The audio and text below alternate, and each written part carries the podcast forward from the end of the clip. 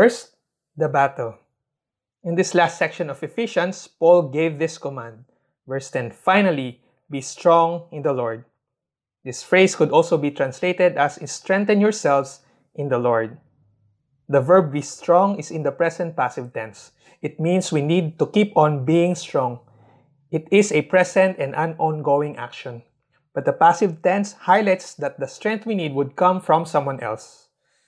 Again, chapter 6 verse 10 finally be strong in the lord and in whose strength in his in the strength of god's might you see none of us is strong enough to win this battle in our own capacity we don't have enough power we need god's strength and god's power for this battle and paul encourages all believers to seek strength from the right source who is god himself and this principle applies to Ephesian believers and to us today we need to seek strength from the right source you see, God calls us to rely on Him and in His mighty power. He desires that we fully depend on Him in His character and in His ability to help us overcome our battles.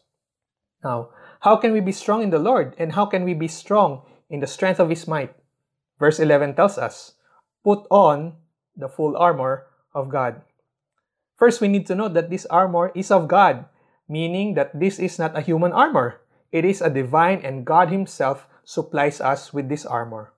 As Paul wrote in 2 Corinthians, For though we live in the world, we do not wage war as the world does.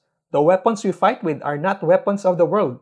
On the contrary, they have they have divine power to demolish strongholds.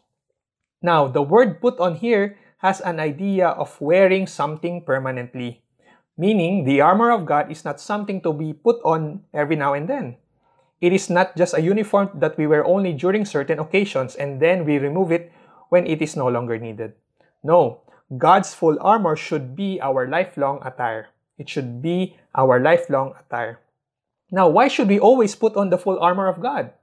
Verse 11 to 12 tells us, so that you will be able to stand firm against the schemes of the devil. For this is the reason, for our struggle is not against flesh and blood, but against the rulers and against the powers, against the world forces of this darkness, and against the spiritual forces of wickedness in the heavenly places. Friends, here's the truth that we need to remember. We need God's armor because, as followers of Christ, we are in a constant battle. We are in a constant battle. And this armor will provide us with the divine power we need to fight this war. Now, let's further reflect on these two things our spiritual battle and our enemy. Our spiritual battle. You see, there are two extremes and two common errors that Christians make when it comes to spiritual warfare. On one extreme, there's an overemphasis of this spiritual reality. You see, some Christians blame almost every sin, every conflict, and problem on Satan. They believe that every crisis is because of demons that needed to be exorcised and cast out. And for others, they might say when they sin, the devil made me do it. Now, on the other hand, the other extreme is the underemphasis of this spiritual reality. There are Christians who completely ignore the spiritual realm and dismiss the reality of the battle happening in the spiritual world. But as followers of Jesus, how should we view spiritual warfare? The key is finding the biblical balance. In dealing with spiritual warfare, the key is finding the biblical balance, and we ask God for discernment. Just look at the Gospels. Sometimes Jesus casts out demons to heal people. That's in Mark chapter 1, verses 21 to 27. But other times, Jesus healed people without mentioning the involvement of evil spirits. Look at Mark chapter 1, 40 to 45, or John chapter 9. As for the Apostle Paul, he instructed believers to wage war against sin itself in Romans 6. But then at the same time, Paul warned us to stand firm against the schemes of the devil, as we see here in Ephesians chapter 6. Again, the point is to find the biblical balance when dealing with spiritual warfare and ask God for discernment. Again, let me emphasize yes, we live in a physical world, but there is also the spiritual world. It's a realm that's unseen. Nevertheless, it is as real as this physical world we live in, and there's a war raging on in this invisible world that directly influences our physical world. Now, we also need to realize that those of us who have put our faith in Christ are not only God's children, we are also God's soldiers. Yes, God calls us to be worshippers, comforters, peacemakers, and witnesses. But remember, Christ also calls us to be fighters. Not only we are God's children, but we are also God's soldiers. God soldiers. And when we step into the kingdom of God, we also step into a battlefield. We are to follow Christ in the battle, and there is no exemption. You cannot delay your military service whether you like it or not. Now, the first essential step in winning this war is to find out who are we fighting? Who's our real enemy? Let's look at this. Verse 11. Verse 11 So that you will be able to stand firm against the schemes of the devil. For our struggle is not against flesh and blood, in verse 12. Paul tells us that our battle is not against flesh and blood. Friends, you and I need to understand this that ultimately, your enemy is not the person next to you. Your enemy is not your husband or your wife. Your enemy is not your children, siblings, or parents. And your enemy is not even the government officials. Your greatest enemy, our greatest enemy, is not the person who drives us crazy or makes life feel feels like hell for us. You see, our enemy is not human. Ultimately, we have spiritual enemies. Specifically, Paul tells us that our enemy number one is the devil. Why is this? Remember what we've learned back in Ephesians chapter 2. Before, when we were still dead in our sins and disobedient, Satan also worked with the world in our sinful nature. And with these two forces, Satan compels us to walk away from God in rebellion. Before God redeemed us, we were God's enemies. We belonged to the kingdom of darkness ruled by Satan. But praise God for His grace and mercy. He called us out of the kingdom of darkness into His kingdom of light. And the result? We are no longer God's enemies. Instead, we are now on God's side. And since we are now on God's side, we have now become Satan's enemy and He has put a target on our backs. This truth should come as no surprise. Why? Because the devil hates God, and the only way he can attack God is by going after us, God's beloved children. And that is why we are now the target of Satan's evil schemes. Now, here in verse 11, the Greek word for scheme is the word methodeia. It means cleverness, crafty methods. It's deception done in an ordered and systematic way. You see, if our aim as God's people is to praise God and to put God and His glory on display, Satan's aim is exactly the complete opposite. He seeks to discredit God and dishonor Him.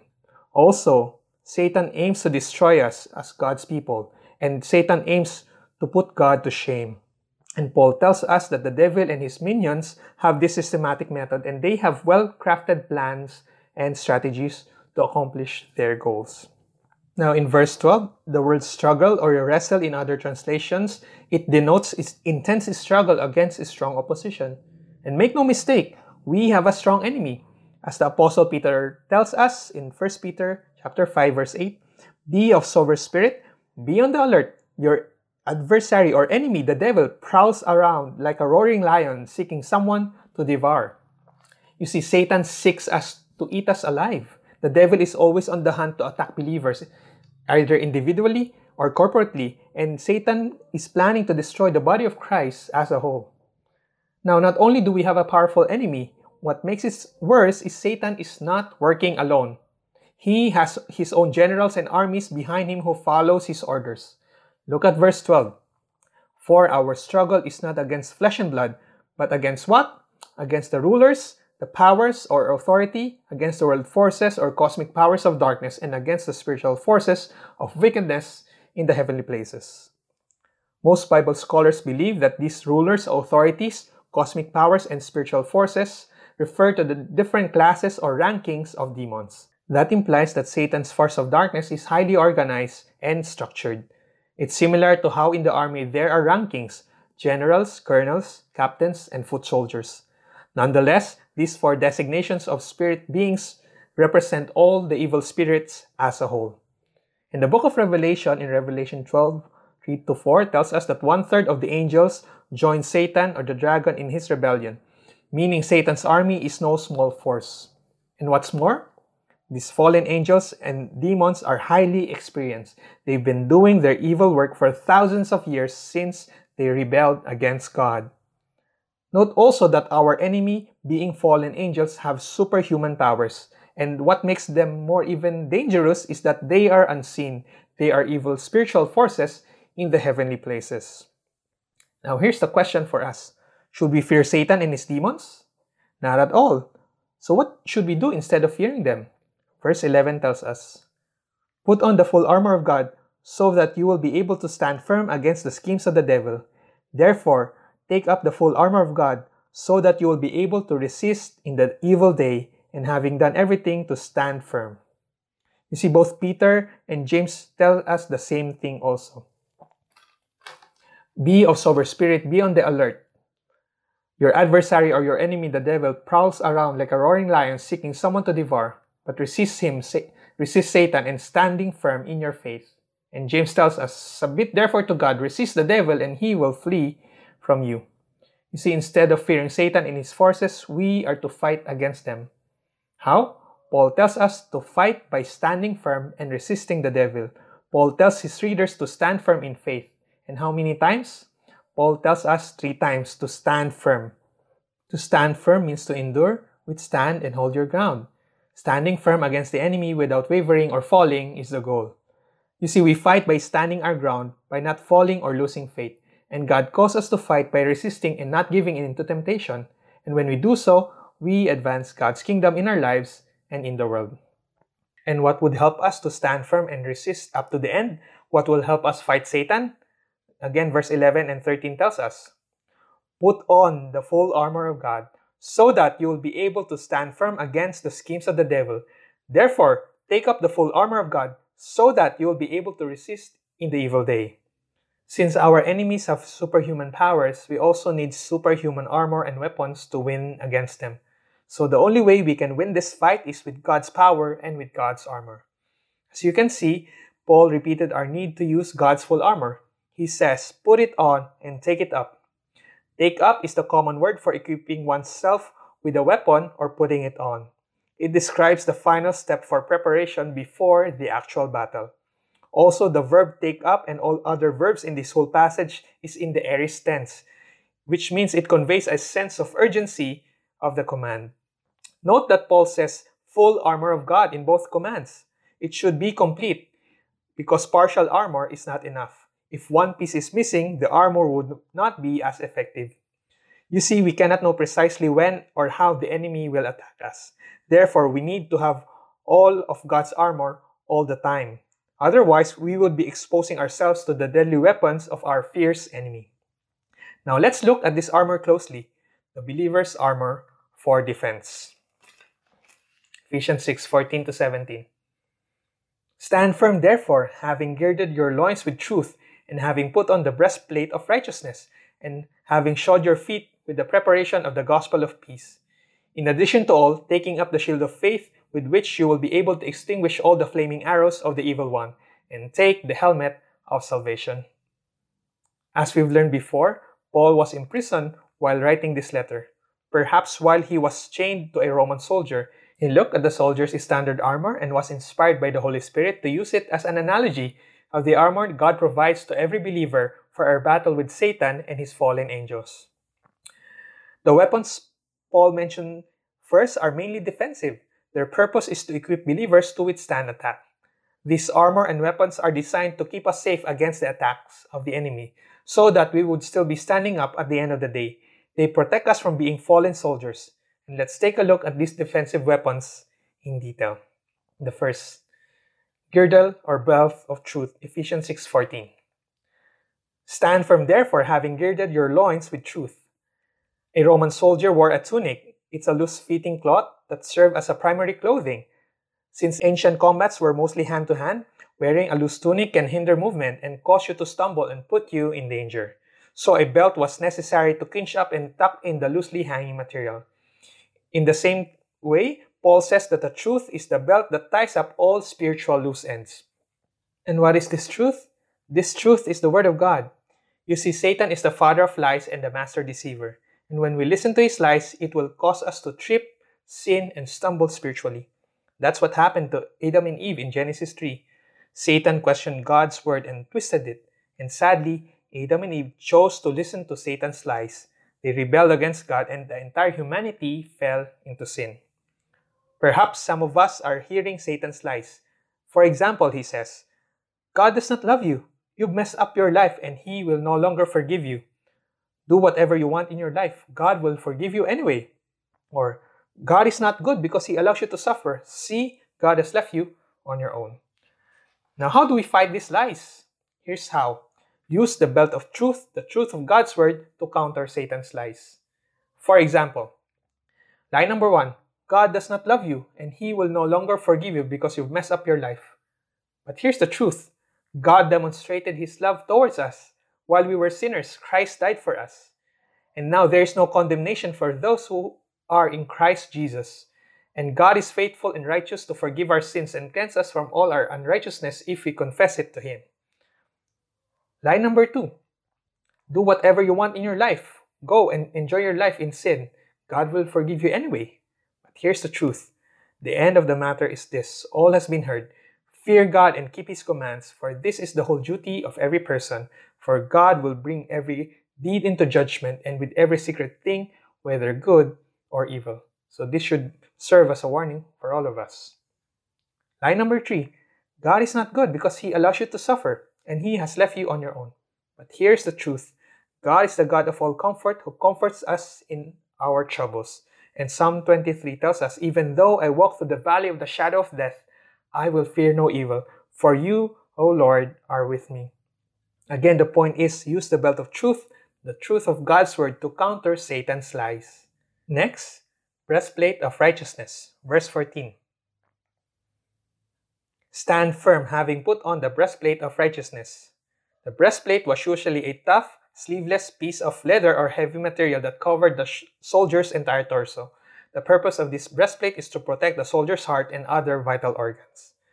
Now, what do we mean by this breastplate of righteousness? What is that righteousness? We can interpret it in two ways. First, many scholars believe that this breastplate of righteousness refers to our positional righteousness in Christ. It is the righteousness that Christ gave us when we become Christians. So we can put on this breastplate of righteousness if we stand in our positional righteousness in Christ.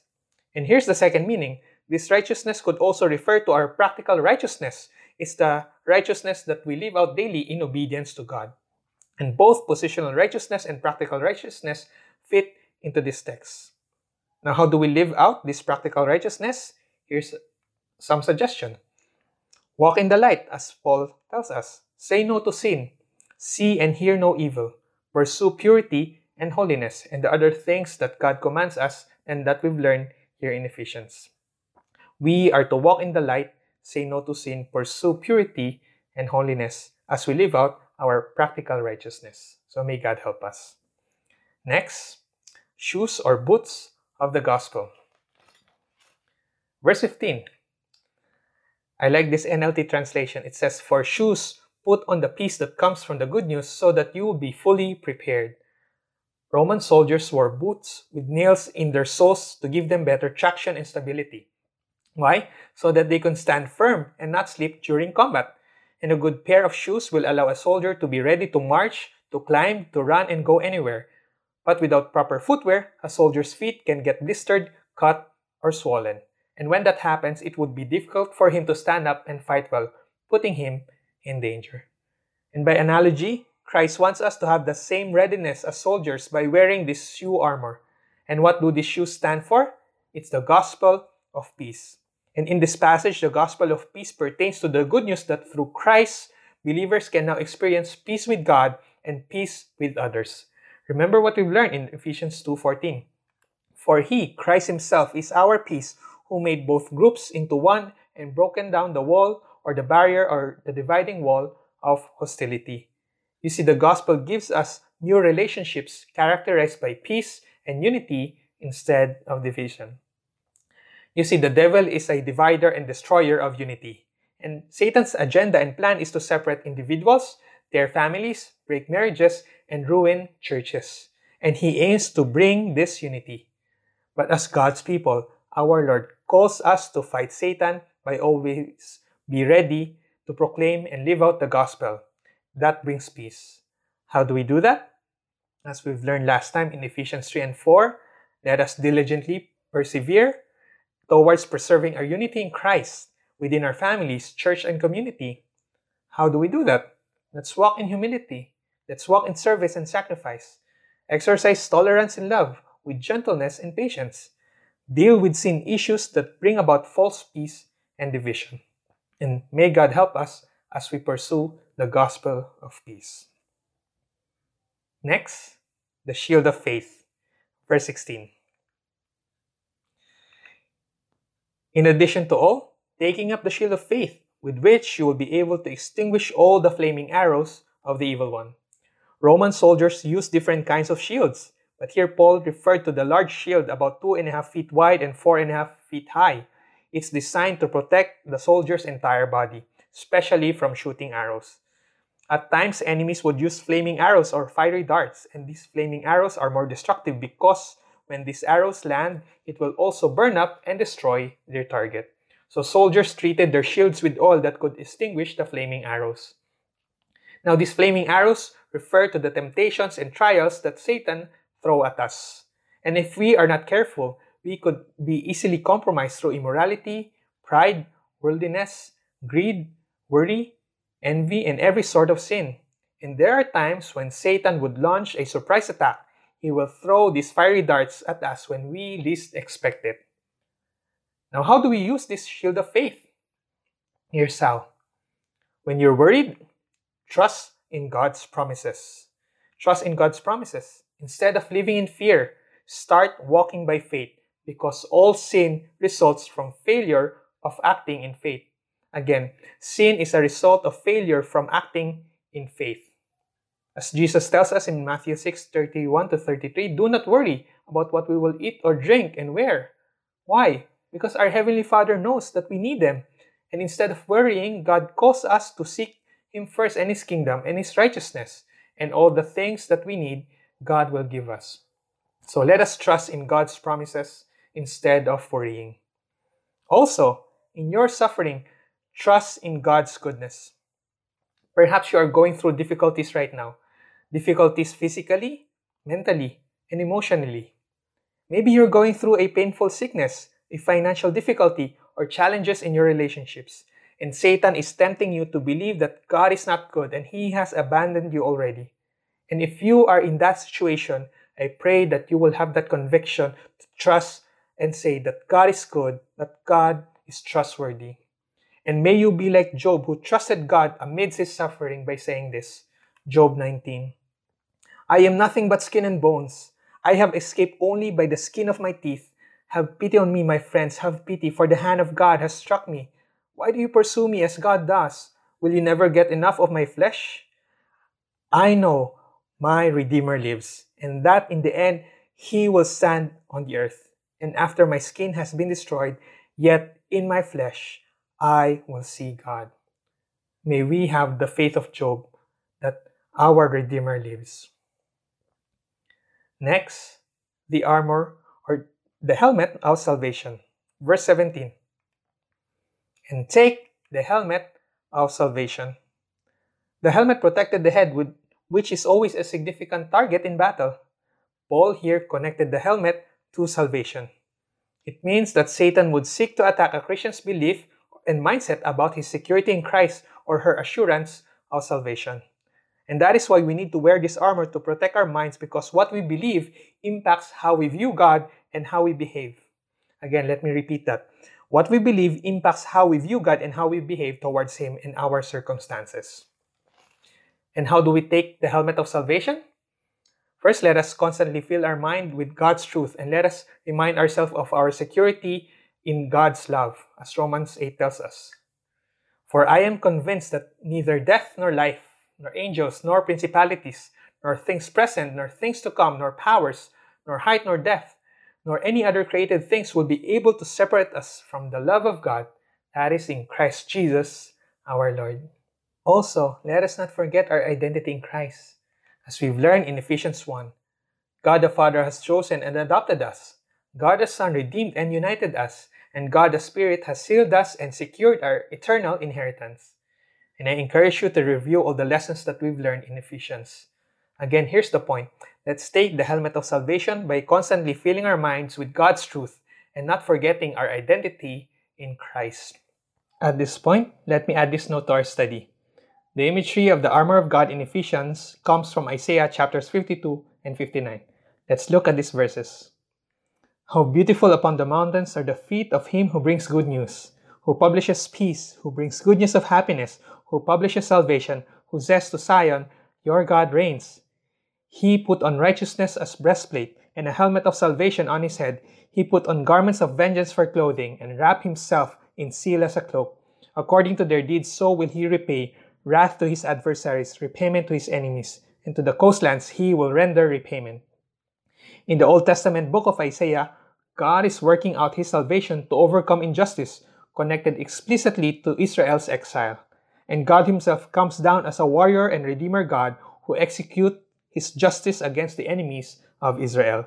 And here in the New Testament in Ephesians, God continues his work of salvation, of reclaiming and redeeming the world for himself. And God is executing this plan in Christ and demonstrating it through his body, the church, the body of Christ, as each of us believers takes on the full armor of God. Now let's go to our third point the weapons for offense. First, the sword of the Spirit. The sword of the Spirit. Ephesians 6, verse 17. And take the sword of the Spirit, which is the Word of God. The writer of Hebrews also affirmed this truth. Hebrews 4:12.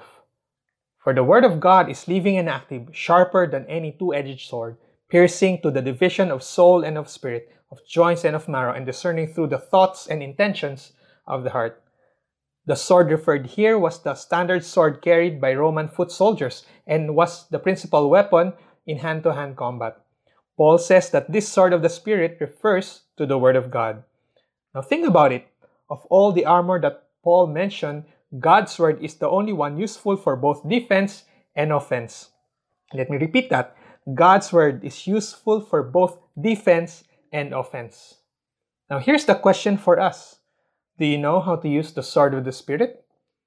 How skillful are you in wielding the sword of God's Word? And here's another critical question Do you train and practice using it before facing your enemy? Think about it. Kung Fu masters train and practice with their weapons before the fight. Why? So that during actual battles, they could effectively use their weapons and defeat their opponent. Again, the question for us is do you know how to use the sword of the Spirit and do you train and practice it before facing the enemy? May God help us. Now, let me give you some practical applications on how to use the sword of God's Word. First, before facing the enemy, practice and train using it. How? Read and study God's Word. Meditate and memorize and apply it daily in your life. Saturate your mind and heart with the Word of God. Also, don't train yourself alone. Find a sparring partner as you practice, and having a partner or an accountability group will help you sharpen your skills. And how about during battles? During a fight with Satan, use the sword of God, the sword of the Spirit, by quoting scriptures. Remind yourself of God's truth and His promises to repel Satan's lies. Jesus did the same thing when Satan tempted him in the wilderness. To fight Satan's accusation, temptation, and deception, Jesus quoted God's word. Three times Satan tempted Jesus, and for each time Jesus said, It is written in the word of God. And Jesus cited the truth of scriptures. Also, use the sword of the Spirit by praying scriptures or praying God's word. Simply use God's word as you pray. Use the Psalms and pray to God when you are distressed and discouraged because of your pain sickness, and suffering, use the Psalms and pray to God. And when you face difficulties and challenges, whether it's in your marriage, your relationship, your work, or studies, look for the prayers of godly men and women in the Bible. Pray to God the prayers of Miriam and Hannah, or the prayers of Mary and Elizabeth. Pray to God the prayers of Jacob, of David, of Daniel and Nehemiah. Pray to God the prayers of Peter, Stephen, and Paul. And this importance of prayer brings us to our last point prayer. The final weapon is prayer, if it's to be considered as one. Verse 18 to 20 tells us With all prayer and petition, pray at all times in the Spirit. And with this in view, be on the alert with all perseverance and petition for all the saints. You see, verse 18 is sometimes taken as a continuation of the complete armor of the previous passage, as though all prayer is itself part of the armor. And I like what Bible scholar N.T. Wright said. The point of prayer is rather it accomplishes things that we couldn't do by our own effort, organization, or skill. Prayer remains mysterious at one level, and nobody quite knows how it works, and its not knowing seems to be part of it, but it remains a deeply practical thing to do. And it is interesting to note that Paul began the letter of Ephesians with an extended prayer. Then he gave an extensive report of his own prayers for the young Christians in Ephesus. And now Paul finishes it with an urgent request that they might join him in this ministry of prayer. Now, what is prayer? Prayer is our line of communication to God. You see, during a battle, one main objective of the enemy is to jam the signal and cut off the communication lines between the soldiers and their commanders. Why? To disrupt coordination and create confusion. So, dear friends, as we fight our battles, we need to make sure that this line is open so we can get clear guidance and direction from our God. How? Pray at all times. Pray at all times. When you're tempted to get angry at your spouse, or your child, or parent, or your boss, take up the weapon of prayer instead. Pray for them and pray for yourself. And as we face the challenges of this pandemic, pray not only for yourself and your family, let's also pray for our government, and let us pray for other believers. Let us intercede for other Christians in our local church. Let's also pray for other churches in other cities and other countries. Now let's continue.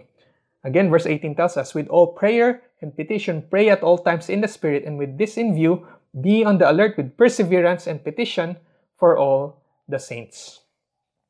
This verse introduces the general character of the believer's prayer life. Let's look at it one by one. Prayer and supplication focuses on variety. It says all prayer and supplication. The word always focuses on frequency. The term in the Spirit focuses on submission to the will of God. And being watchful or being alert focuses on the manner of prayer. The fifth is all perseverance. It focuses on the persistence of prayer because prayer is hard work. And six, All Saints focuses on the object of prayer. You see, this is the general characteristic of a believer's prayer life.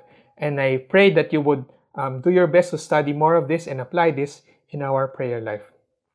Again, the point is to pray at all times because we are in a constant battle. And it's amazing to think that even our Lord Jesus Himself taught His apostles how to pray, and he included this request in the prayer. Our Lord Jesus said, And don't let us yield to temptation, but rescue us from the evil one. You see, Jesus invites us to pray for spiritual protection in light of the spiritual warfare we are in. But aside from spiritual protection, what else should we pray for? Let's look at Paul, verses 19 to 20. And pray on my behalf that utterance may be given to me in the opening of my mouth to make known with boldness the mystery of the gospel, for which I am an ambassador in chains, that in proclaiming that I may speak boldly as I ought to speak. It's interesting to note that Paul did not ask for prayer for his personal well being or physical comfort while he is in prison. Instead, Paul prayed for boldness and faithfulness. To what? To continue proclaiming the gospel to the unsaved, no matter what the cost. So, the example of our Lord Jesus, and the Apostle Paul teaches us this principle. As we fight our spiritual battles, pray for God's protection to rescue us from evil. Also, pray for boldness, courage, and faithfulness to fight and stand firm until the end. So may God help us. At this point, let's review and summarize what we've covered. As believers, let us put on the whole armor of God because we are in a constant spiritual battle. We have a strong enemy, but we can rely on God's power and strength to empower and strengthen us. And as for the full armor of God, let us use the belt of truth to counter Satan's lie. Let us put on the breastplate of righteousness. Let's remind ourselves of our positional righteousness in Christ and pursue practical righteousness by walking in the light, saying no to sin, and pursuing purity and living in holiness. Also, let us be fitted with the readiness to proclaim the gospel. Let us preach the good news that God's offer of peace, and let us diligently persevere to preserve the unity of Christ within our families, our church, and communities. Let us practice tolerance in love, gentleness, patience, and humility. Also, let's take up the shield of faith by trusting God in His promises, trusting and believing His goodness. Let us also wear the helmet of salvation. Remind ourselves of our identity in Christ. Let's remind ourselves of our security in God's salvation and as we renew our mind with God's Word. And seven, let us use the sword of the Spirit by quoting and praying scriptures. Remember, the sword of God's Word is the only weapon that is useful for both defense and offense. Let us pray for God's protection as we fight our enemies, and let us pray also for boldness, courage, and faithfulness to fight and stand firm until the end. So, dear brothers and sisters, let us remember this to stand firm against Satan's attacks, rely on God's power, put on the full armor of God, and fight with the sword of God's word and prayer. Let us stand firm against Satan's attacks as we rely on God's power by putting on the full armor of God and fight with the sword of God's word and prayer. Shall we pray? Dear Lord, thank you for the beautiful message through the Apostle Paul, reminding us that we are in a spiritual battle, that we are always fighting against the forces of darkness. But we thank you that we are now your children and we belong to your kingdom, and we are not alone in this fight. Thank you also, O God, for the strength that you are giving us. Help us to appropriate the resources that you have provided to put on the full armor of God Help us to review the things that we need to learn. Help us to understand the things that we need uh, to apply in our lives. And as we continue to face our challenges ahead of us, would you please grant us faith? Help us to believe. Help us to know your goodness. Help us to understand your love. For those of us who are discouraged and uh, wearied, renew us, O God. Help us, Lord, to come to you, to find rest in your presence, to find rest in your love, in your promises, in your faithfulness. Enable us, O God, to taste your goodness. For those of us who are sick, grant us your healing. Make us whole. Help us, Lord God, to experience your wholeness. Help us to recover and give us opportunities, Lord God, to declare your faithfulness through your healing. And Father, for those of us who are going through suffering and pain, help us to understand your purpose in this and in everything, more importantly, mold us to be like Christ in humble submission, in surrender, in full trust in your goodness and faithfulness. And Father, as a country, we ask that you help us. Help us to face this pandemic uh, with wisdom, with discernment, with courage, with, with clarity, and enable us to move forward. And as we continue to, to walk by faith and not by sight, help us not to be distracted, help us to always be prepared to fight against the schemes of Satan. Father, in everything, we just want to ask for your forgiveness because many times we have not taken the spiritual warfare seriously.